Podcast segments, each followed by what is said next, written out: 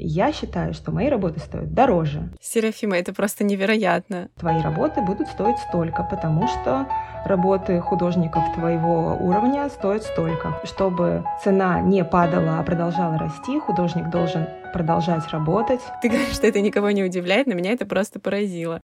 Всем привет! Меня зовут Надежда Морозова, я фотограф, и вы слушаете очередной выпуск подкаста «Создавать и не сдаваться». В этом подкасте я буду говорить с гостями о созидании и обо всем, что с этим связано. Идеях, вдохновении, упорном труде, страхах, продвижении, гонорарах и творчестве. И вынужденная оговорка в нынешней действительности. Скорее всего, мы не раз будем упоминать Инстаграм. Так вот, Инстаграм — продукт компании Мета, признанной экстремистской на территории Российской Федерации. Надеюсь, со звуком в этом эпизоде все будет хорошо, потому что это первый эпизод, записанный не в студии, а удаленно. Я нахожусь сейчас в деревне в Псковской области, а моя собеседница в самой настоящей Венеции. Да, чувствуется некоторый контраст. Моя сегодняшняя гостья — директор Московской художественной галереи Попов Арт, располагающейся на винзаводе. С радостью представляю ее вам, Серафима Кострова. Серафима, привет! Привет, Надя. Спасибо, что позвала. И да, неожиданно, что мы разговариваем на таком огромном расстоянии. Большое тебе спасибо, что согласилась побеседовать со мной в такой непростой для искусства период.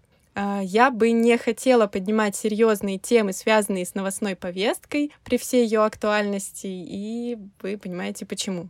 Сегодня мы обсудим вот что. Как художнику-творцу попасть под крыло галереи или хотя бы просто выставиться эпизодически. Хочу прояснить, мы не будем обсуждать вариант, где ты просто платишь организаторам некую сумму, и они выставляют все, что ты бы там не натворил. Поговорим о честно заслуженном своим искусством правом на выставку. А начнем мы с того, что я попрошу Серафиму рассказать немного о себе и своем пути. Далее перейдем к главной теме. А в финале выпуска уже по традиции блиц-опрос на тему искусства.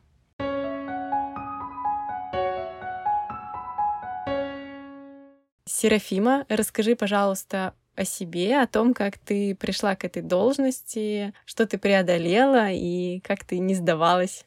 Мне кажется, что мне просто везет в жизни, и все складывается очень даже неплохо. А, мне повезло оказаться в Венеции сейчас, когда а, кажется, что все границы уже закрыты, и здесь меня ждут э, мои добрые друзья, и я чувствую себя в этом смысле счастливым человеком. И также мне несколько раз повезло в том, что касается карьеры. Я училась э, Сначала на философском факультете, по бакалаврскому образованию я культуролог, потом я э, проходила обучение в магистратуре на программе «Кураторские исследования». Это факультет свободных искусств и наук из ПБГУ. Я после учебы работала сначала в Музее искусства Санкт-Петербурга 20-21 веков, а впоследствии я поехала в Москву просто погулять, увидела галерею, увидела очень классный проект э, художников Олега и Ольги Татаринцевых. Он был посвящен цензуре. Это был очень сильный проект, который меня очень впечатлил. Я вспомнила, что несколько месяцев назад я проходила собеседование в эту галерею, и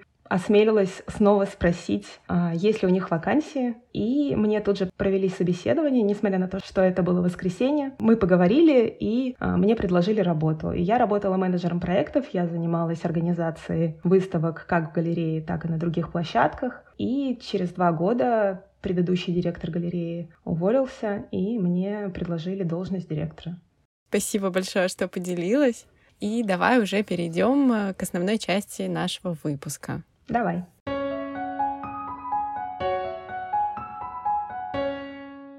Первый вопрос. На каких условиях галереи работают с художниками? И правильно ли я понимаю, что основная цель сотрудничества — это продажа работ? А, все правильно. Основная цель галереи — это все же продажа работ, но а, правильнее воспринимать а, галерею как продюсерский центр. А, галерея набирает себе команду из художников и впоследствии а, занимается их продвижением. В продвижение входит как а, организация выставок а, внутри галереи, в пространстве, ну, у нас, например, это на винзаводе. Также мы занимаемся продвижением художников через музейные выставки, через каталоги, через различную помощь художникам. Например, организации каких-то групповых выставок, а, участие в ярмарках, в том числе в международных ярмарках. Это всегда очень важно для продвижения а, художников за пределами России. Также мы иногда привозим а, иностранных художников, мы сотрудничаем не только с российскими художниками. Я забыла, какой был первый вопрос. Вопрос был, на каких условиях галереи работают с художниками? Какой-то процент или как это вообще происходит? Угу. Работа галереи строится на договорах. И контракты — это самое важное, что есть у галереи, контракты с художниками. Условия могут быть разными. Это может быть договор, при котором мы обязуемся э, делать выставки у нас в галерее и так далее. Это любой практически контракт, однако есть случаи, когда художник настолько крупно известный, что ему не очень интересно делать небольшие выставки в галерее. В этом случае мы обязуемся делать какие-то музейные проекты для художника и в обмен получаем а, возможность продавать их работы.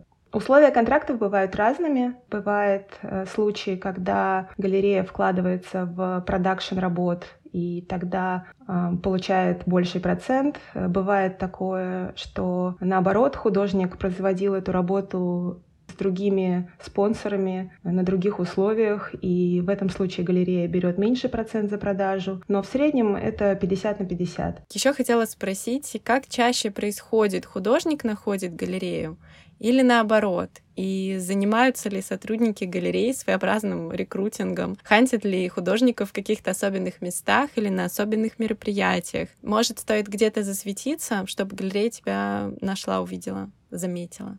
Это частый вопрос, и да, засветиться, наверное, хорошее слово. Э, все галереи работают по-разному. И ты вначале упомянула, что э, мы не будем говорить о случаях, когда можно заплатить галерее. Ну, в случае нашей галереи э, мы таким не занимаемся, мы не занимаемся коммерческими платными выставками, но существуют и такие пространства, Чаще всего галерея э, сама осматривает художников. И когда к нам приходят художники и спрашивают, как к нам попасть, самый частый ответ — никак. А, мы не рассматриваем портфолио, мы не находимся в активном поиске художников, потому что, как я сказала, художники и контракты — это большая ответственность, и мы заинтересованы в качественном продвижении тех художников, кого мы уже набрали в состав галереи. Однако, конечно, для любой галереи важно какое-то обновление, какое-то движение, а, молодые талантливые художники. Поэтому мы, конечно, тоже отсматриваем арт-сцену и то, что на ней происходит.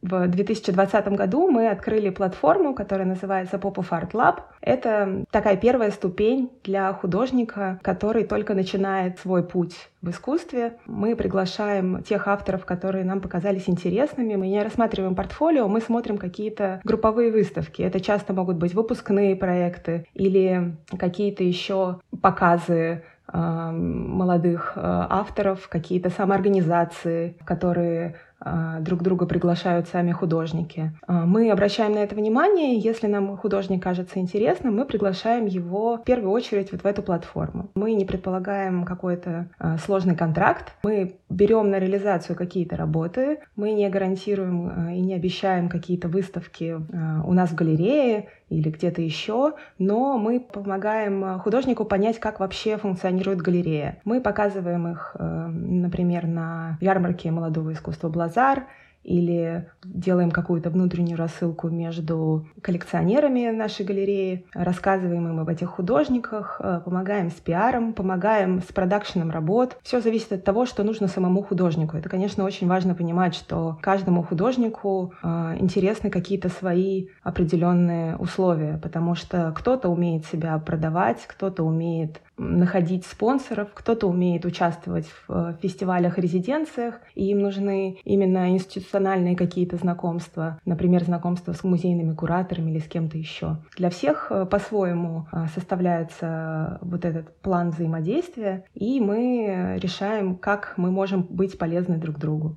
Понятно. У меня еще был вопрос, заранее тебе приготовлен. Не знаю насчет его актуальности. Я хотела спросить, что для того, чтобы договориться с галереей об экспонировании, необходимо ли, чтобы уже была готова вся серия работ для выставки, или можно выбрать несколько для примера, показать, описать свой замысел и в случае согласия выполнить остальные э, для окончания серии. Но получается, что в этом вопросе нет смысла, потому что художникам невозможно самим взять и договориться с галереей. То есть обязательно галерея сама как-то их находит. Нет, возможно. Все-таки такое бывает. Ну, все-таки такое бывает, бывает по-разному. А, мы иногда проводим какие-то проекты, может быть, групповые, может быть, э, персональные, если нас заинтересовал проект. Такое редко, но случается, и в основном э, подготовка к выставке — это около года. Бывает даже больше, бывает чуть меньше, но в среднем художник готовится к выставке год. Хотела уточнить, а весь этот год э, галерея поддерживает финансово художника? Как ему существовать весь год, когда он к выставке готовится? Как это происходит? Ну смотри, в основном я говорю сейчас о художниках галереи. В пуле галереи есть работы художника, которые мы продаем. Мы не платим а, стипендию художникам, как бы художникам этого не хотелось. К сожалению, мы не можем себе это позволить, иначе мы не смогли бы сами существовать. Я мало слышала историй про то, что какая-то галерея платит художнику стипендию, по крайней мере в России, по крайней мере какому-то молодому художнику. Существуют разные типы грантов и поддержек э, от фондов. Э, например, э, фонд поддержки современного искусства «Гараж» делает такие проекты, где ну, бесплатно дает мастерскую, например, есть мастерские гаража на ВДНХ или осуществляет какую-то разовую поддержку в виде гранта. Существуют какие-то другие фонды, например, фонд «Сфера», бывший фонд Смирнова-Сорокина, который дает какие-то гранты и также мастерскую и возможность художнику работать. Это для молодых художников в основном. Вот. А если мы говорим о каком-то уже зрелом художнике среднего поколения, например, то готовясь к выставке, он э, занимается работой на будущее, а какие-то работы из его прошлых проектов, например, могут э, продаваться в галерее параллельно. Поняла, поняла, интересно. А, возвращаясь к тому вопросу о подготовке к выставке, да, подготовка занимает примерно год. А, весь этот год, э, конечно, нет еще финальных э, работ, э, но мы параллельно в течение года встречаемся с художником либо в галерее, либо в мастерской, отсматриваем то, что он делает, обсуждаем. Часто художник обращается там, к нам за советом о том, что стоит делать, что не стоит. Некоторым художникам, наоборот, это не нужно. Мы видим какие-то детали, какие-то отдельные работы, смотрим, как он готовится. А, но в целом, конечно, взяв художника в пул галереи, мы уже доверяем ему и по большей части а, ждем итоговый результат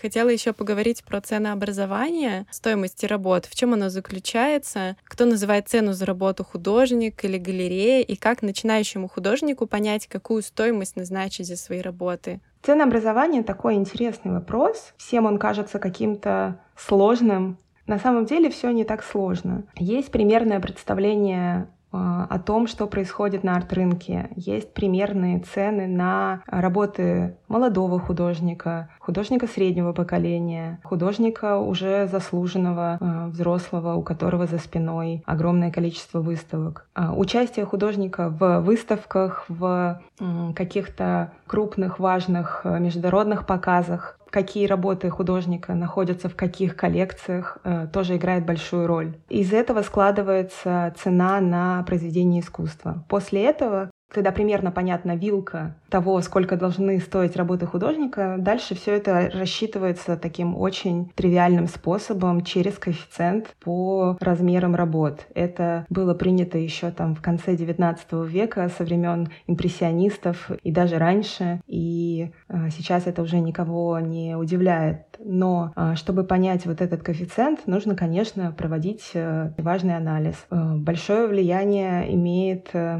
вторичный вторичный рынок, то, как работы художника перепродаются. Если на работы художника нет вторичного рынка, то э, это, конечно, не очень хорошо. Это значит, что цены на него, скорее всего, завышены, и его работы получаются такими неликвидными, если говорить э, рыночными терминами. Серафима, это просто невероятно. Я вообще даже не знала совершенно ни про эти коэффициенты. Ты говоришь, что это никого не удивляет, но меня это просто поразило. Спасибо. Прости, продолжай, пожалуйста. Я не говорю, что это никого не удивляет, я говорю, что всем это кажется наоборот чем-то заоблачным и сложным, хотя на деле все достаточно просто и рассчитывается это все такими сухими методами. В этом нет ничего романтичного. Но на самом деле я говорю, э, исходя из своего опыта, я знаю, что происходит много э, махинаций и происходит много не очень э, честных сделок, при которых цены на художников без музейного опыта, без каких-то коллекций завышаются. И важный показатель — это ярмарка Космоскву, самая крупная ярмарка современного искусства в России. И в этом году, и раньше очень часто происходит такое, что художники без особого опыта, без какой-то выставочной деятельности а, продаются за а, большие деньги, и есть люди, готовые их купить, потому что им визуально нравится то, что они предлагают. И это тоже, в принципе, нормально, потому что это значит, что есть спрос и есть э, предложение, которое этим спросом оправдывается. Но а, проблема в том, что если а, покупатель потом захочет продать эту работу, он может столкнуться с тем, что он не сможет это сделать или не сможет это сделать за такие деньги, если галерея не постарается и не оправдает впоследствии уже такие высокие цены на работу. Ну, то есть, чтобы цена не падала, а продолжала расти, художник должен продолжать работать, он должен участвовать в групповых выставках, делать персональные проекты, участвовать в международных выставках, участвовать в музейных выставках. И только благодаря этому а, он будет подтверждать свою цену. Слушай, получается, что если в тебе достаточно решительности, и ты новичок, то ты можешь вот как-то так ненароком за нормальные деньги залететь где-то на Космоску. Я правильно поняла, что такие случаи Ну, нужно реально... найти свою галерею, которая в тебя поверит, которая поверит в то, что твои работы должны стоить столько. Ты вот еще спрашивала, э, кто назначает эту цену. Бывает такое, что галерея говорит, что твои работы будут стоить столько, потому что работы художников твоего уровня стоят столько. Художник говорит, нет, я mm-hmm. считаю, что мои работы стоят дороже. И здесь, конечно, можно спорить, а можно дать рынку решить это. И бывают случаи, когда действительно э, работы продаются дороже, э, потому что художник оказался прав. Но, к сожалению, вот на моем опыте чаще происходит наоборот, потому что зритель же тоже видит, посетитель ярмарки тоже видит, что это молодой художник, и на соседнем стенде тоже молодой художник. Но этот художник стоит условно 300 тысяч рублей, а художник на соседнем стенде стоит 50. И дальше уже посетитель решает сам, покупатель решает сам.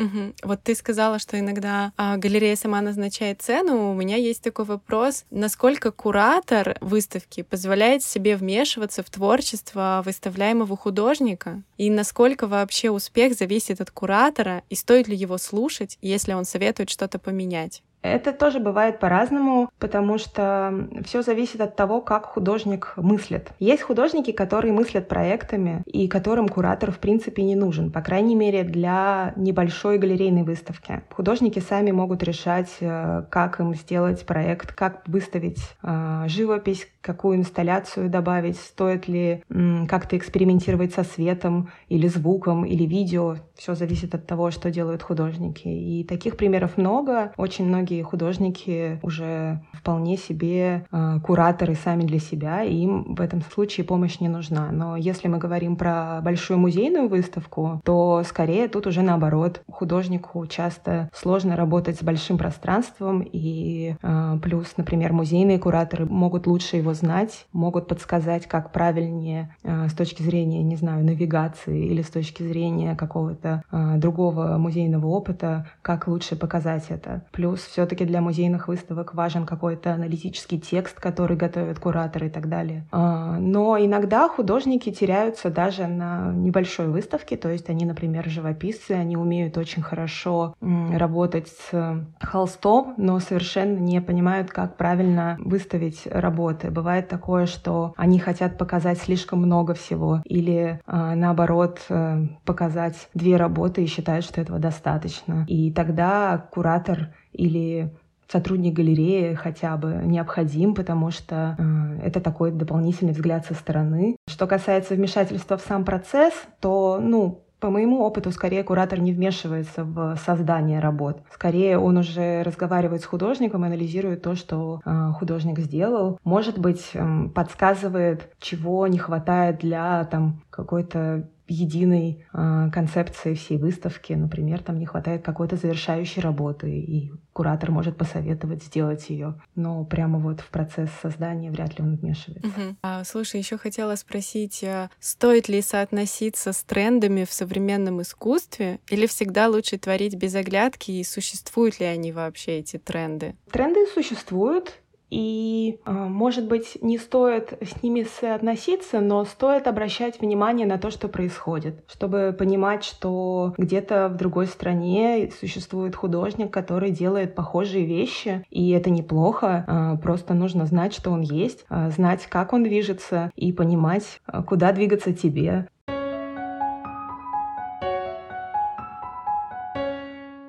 Существует ли сезонность в галерейном бизнесе? Да, существует. Самый тяжелый момент с моей точки зрения это сентябрь, конечно. Это начало сезона вообще, плюс это несколько ярмарок, которые проходят одновременно, и когда э, сразу же со всей России, а раньше и со всего мира съезжались коллекционеры, и для галереи, по крайней мере московской галереи, важнее всего э, то, что она показывает в сентябре, потому что это тот момент, когда большему количеству зрителей ты можешь показать э, выставку. В то же время вообще вся осень — это достаточно активный сезон. И дальше, наверное, примерно с марта по май тоже важное время. Самое невыгодное время, если можно так сказать, это, конечно, январь. Большая часть галерей старается не делать выставки в первой половине января, точнее, та выставка, которая открылась в декабре, она идет весь январь. Вот. Но Просто с точки зрения продаж, например, в январе сложнее продавать работы, и они реже продаются. И то же самое бывает летом, но летом бывает по-разному, в зависимости от того, где находится галерея, кто туда, в этот город приезжает и так далее, потому что, конечно, бывает наоборот, что летом э, время, когда есть возможность, опять же, людям из других городов приехать посмотреть э, выставку. У нас чаще всего летом проходят либо групповые выставки, либо выставки молодых художников. Вот. Меня для разбавки есть э, такой вопрос э, попроще. Скажи, пожалуйста, а фуршет э, — это важная составляющая вернисажей? Насколько ответственно к нему нужно отнестись?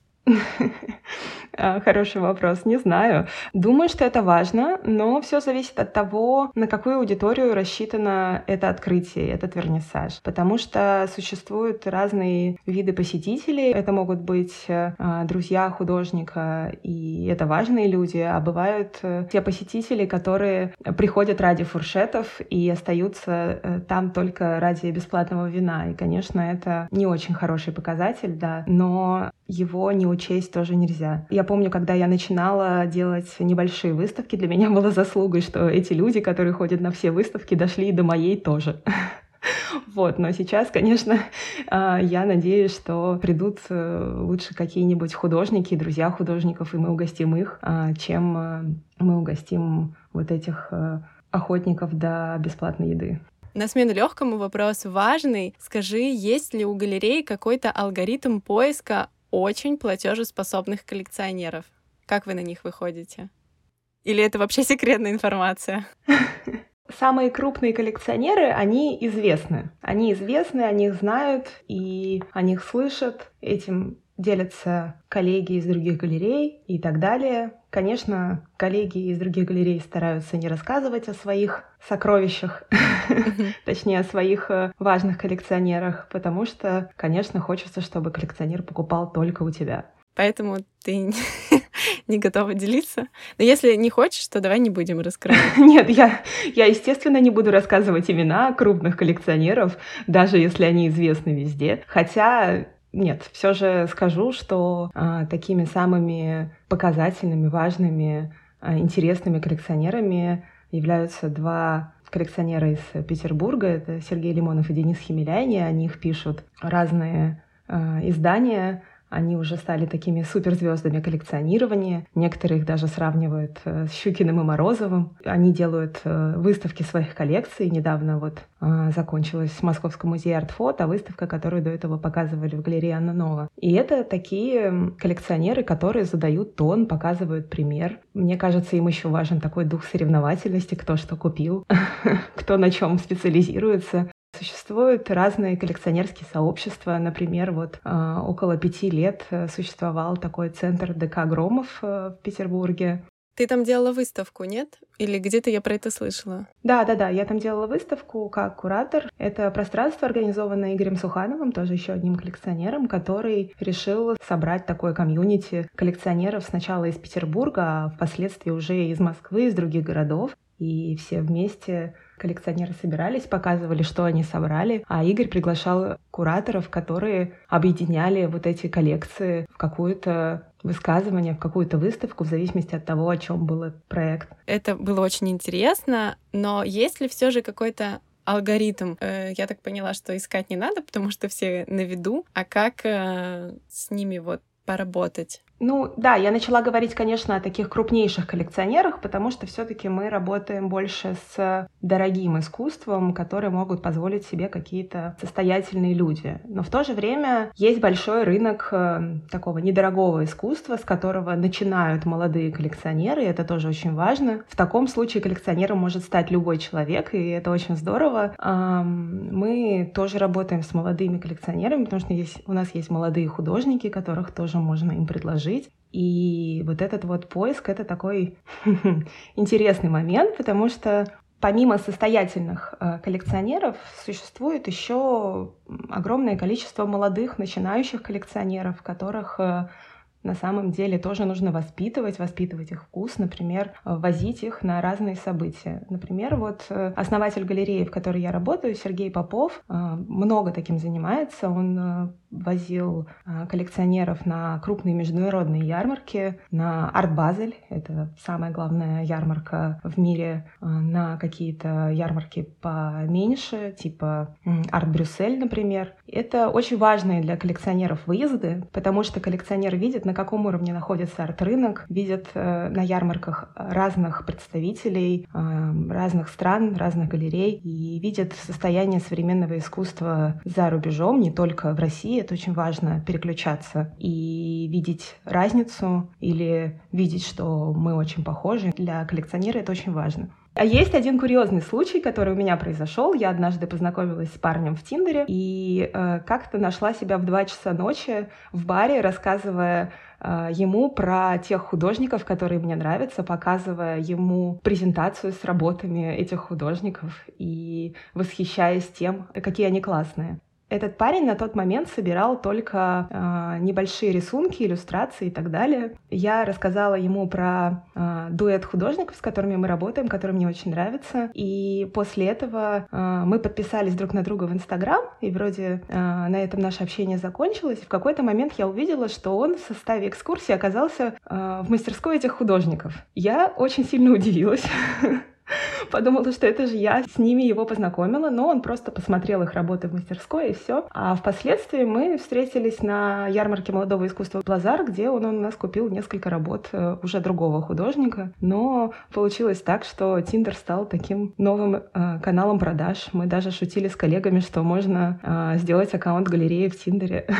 Да, кстати, это здорово. Свайпать художников.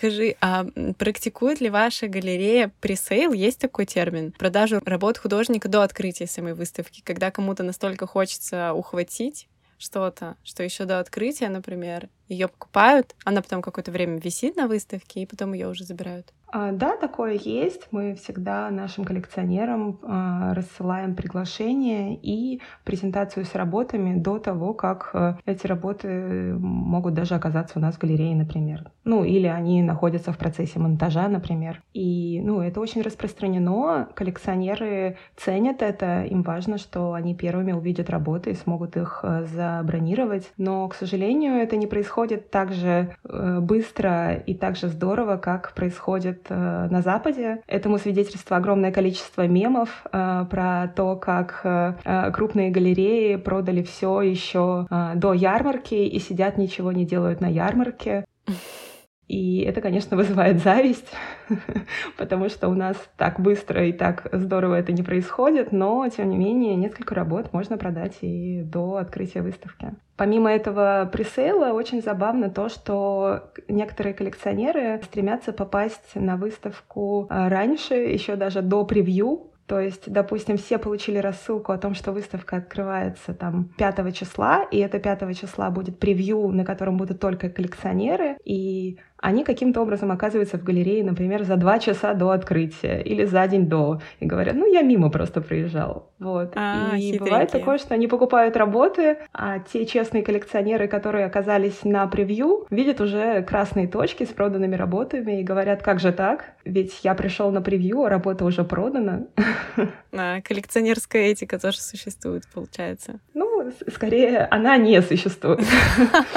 Да, но коллекционеры всегда делятся на самом деле между собой историями про скидки, историями про а, свои удачные покупки. Это, конечно, хорошо, но в то же время бывает такое, что ты сделаешь одному коллекционеру большую скидку, потом второй придет за ней же, за такой же большой скидкой. А может быть, например, бывает, что два коллекционера схлестнулись за одну какую-то работу и случается импровизированный аукцион? Или как это решается? Аукционом это не решается. А, бывает такое, что а, коллекционеры хотят одну и ту же работу. А, бывают э, разные случаи решения этой проблемы. К сожалению, часто некоторые галереи и некоторые художники готовы выполнить какой-то повтор работы. То есть это будет не такая же работа, потому что с юридической э, точки зрения нельзя так делать. Но это может быть очень похожая работа. И тогда коллекционер, который первый купил работу, конечно, немного расстроен, что он уже э, не такой исключительный владелец. Вот. Но такие случаи бывают, да. Но чаще всего кто-то просто решает ждать свою другую работу, похожую работу, или выбирает э, что-то другое для себя. Но аукцион при этом не проводится. Скорее, галерея выбирает того, кто был первым, и все. Но бывает э, другой случай, и вот такое было несколько раз у нас, например, на последней ярмарке Космосков, что э, на работу стоит очередь из трех человек потому что пришел сначала один, говорит, я ее куплю, сейчас похожу, посмотрю, что еще есть и вернусь. Потом приходит второй человек и говорит, боже, какая работа, вот если от нее откажутся, я ее обязательно возьму. Бывает еще третий какой-нибудь э, в очереди. И впоследствии случайным образом оказывается так, что никто ее не покупает, потому что один человек нашел что-то другое, другой уже потратил деньги тоже на работу, кому-то не согласовал бухгалтер, кому-то не согласовал муж, потому что он случайно купил еще один дом. Или что-то в этом роде, да. Вот были такие истории, и работа так и осталась у нас. Но мы понимаем, что это ну, хорошая действительно работа, которая у нас там не задержится долго. Просто бывают вот такие странные ситуации.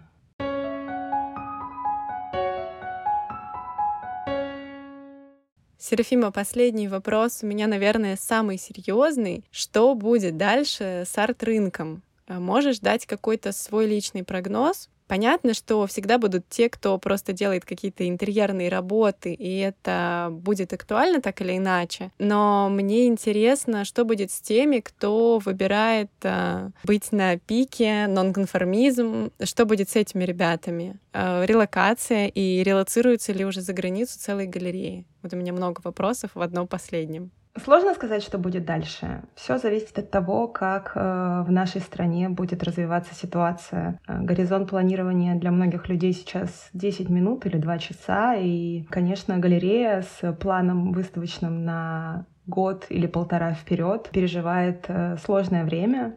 А, мы не знаем, что будет дальше, как э, будут вести себя художники. Мы стараемся вот сейчас, э, в конце сентября, в начале октября 2022 года помогать художникам, насколько мы можем. Мы пытаемся помочь молодым парням либо переехать, либо где-то залечь на дно, а, потому что многие наши молодые художники могут оказаться в не очень а, безопасной ситуации. Ну и дальше будем смотреть, как они будут действовать. Кому-то удается попасть э, в резиденцию куда-нибудь на Запад или, наоборот, осесть где-то в Грузии или в Казахстане. А многие из них не хотят уезжать и хотят оставаться в России, потому что они работают с российским контекстом, и им важно продолжать э, взаимодействовать с ним, хотя сейчас это становится все сложнее и сложнее. Так что хочется только надеяться на лучшее, надеяться на то, что тем, кто уехал не по своей воле, э, удастся скоро вернуться и продолжить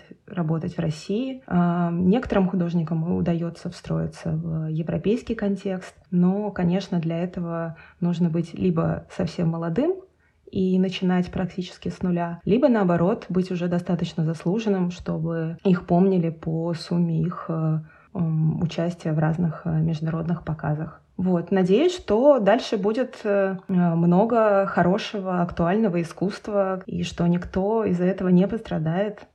Надеюсь, что так и будет. Мы стараемся поддерживать как можем. А, у нас э, в мае этого года происходила выставка а, молодого художника Ивана Новикова, которая называлась «Нет», и она была посвящена цензуре и закрытым институциям. А, у нас э, проходило еще несколько выставок, которые так или иначе задумывались о том, что происходит сейчас. Вот. Надеюсь, что и дальше мы сможем показывать актуальное искусство, насколько это возможно.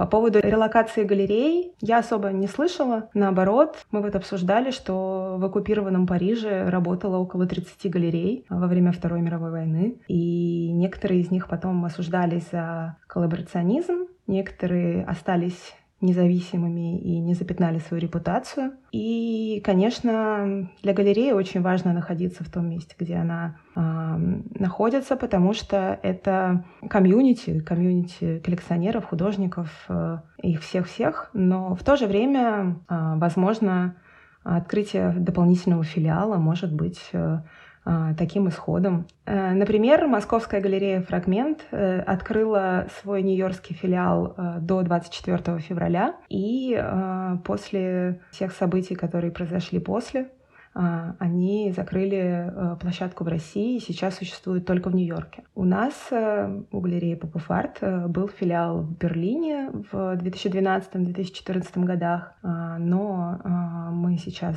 существуем только в Москве, и мы продолжаем помогать художникам, насколько это возможно, в нынешних условиях. Вы такие молодцы, что вы поддерживаете. И мне кажется, важно поддерживать тех, кто уехал, тех, кто остался, поддерживать всех, потому что всем сейчас нужна поддержка.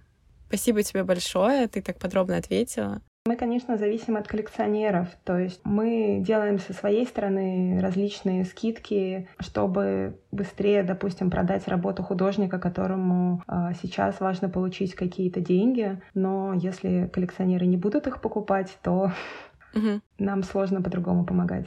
Я, кстати, видела недавно в сторис у современной художницы Лизы Бабковой то, что в Мифе, в ее галерее, галерее, где она выставляется, по-моему, там. Или это, может быть, было на каком-то, на какой-то выставке. Я видела, что mm-hmm. Андрей Малахов, э, тот самый Андрей Малахов, купил какую-то ее работу, и это была прям актуалочка-актуалочка. Как вообще такие работы сейчас покупают? Активно ли? Или коллекционеры же тоже могут сами опасаться? Как вообще дела вот с этим?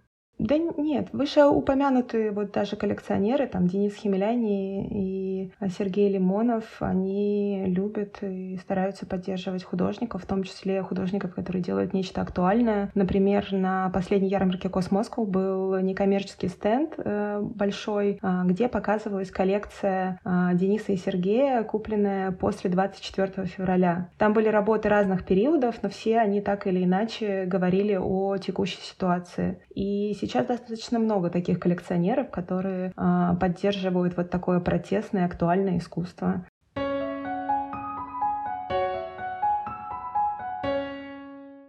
Серафима, обещанный блиц-опрос из пяти пунктов. Ты готова? Да. Вдохновение — это работа или череда случайностей? Мне кажется, и то, и другое. Хорошо. Талант — это усердие или что-то врожденное? Опять же, и то, и другое. Упорство — необходимость или просто удел старательных людей? И то, и то. Скорее необходимость. Отдых, смена деятельности или ничего не делания? Я, к сожалению, верю в смену деятельности. Многие, кстати, верят. Творческое видение — это насмотренность или что-то уникальное? А, мне кажется, опять же, комбинацией того и другого, потому что нужно знать, что делают другие люди, и это в том числе развивает э, э, твое воображение.